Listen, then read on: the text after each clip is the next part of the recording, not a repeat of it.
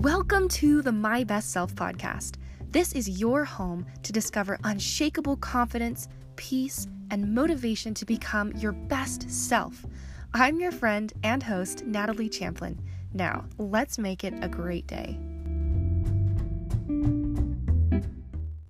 Today, I want to talk about the difference between reading and studying.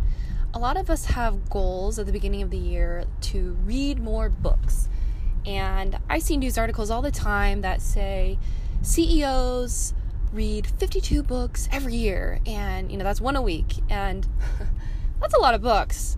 I am either a slow reader or I just fall asleep when I read. I don't think I could do that.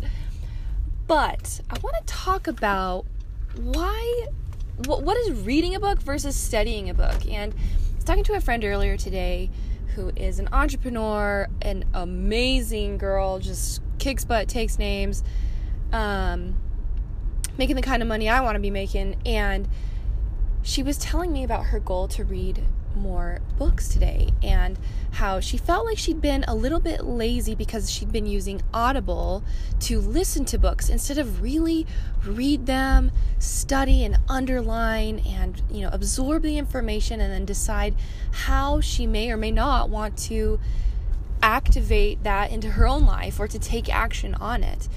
And I can totally relate to that when I actually study a book and I have it either, you know, it's a Kindle or the book is physically in my hand and I have a pen or highlighter and I usually use some sort of credit card to underline and keep the lines straight. But when I'm really studying a book, I get so much more out of it when I'm slowly taking in you know every paragraph and rereading when I need to or marking up pages or cross referencing when I find something. You know, studying is such a higher quality version of reading a book to me. And while I do enjoy just reading sometimes, I do think that the question to ask yourself is for what purpose am I reading this book?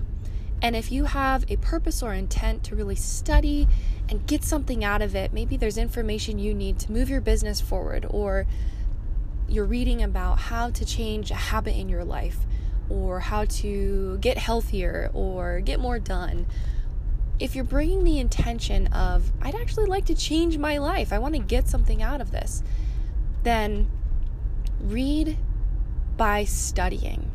And if you're reading a book just for the sake of, you know, I'm going to pass the time, I really enjoy it, maybe it's more of a uh, fictional book and it's for entertainment or it's just for you to unwind then I think reading and just just to read is a great idea.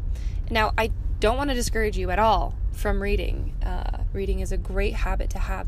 I just want to give you a little bit of food for thought on whether or not you should be going for quality or quantity. I am considering selecting a very small handful of books, maybe four or five books that are really core to the skills that I am looking to develop right now. And instead of making a goal to read 52 books this year, make a goal uh, to read maybe those four or five books and really deeply study them and read them over and over so that I can get the most out of those books. And I find even if you read a book multiple times, there is so much you can get out of it, and there's just deeper levels that you don't get the first time you read it. Thank you for tuning in to the My Best Self podcast. If this inspired you or helped you in some way, it would mean the world to me for you to do three things. Number one, subscribe to the podcast. Number two is rate and leave a five star review on iTunes. And if you do number two, the number three is to screenshot your review and post it on your Instagram stories and then tag me at Natalie Champlin. And I would love to send you a personal thank you and have a conversation with you. Thank you so much for letting me be in your ear today. I cannot wait till we get to hang out next time. Till then, choose happy and keep on smiling.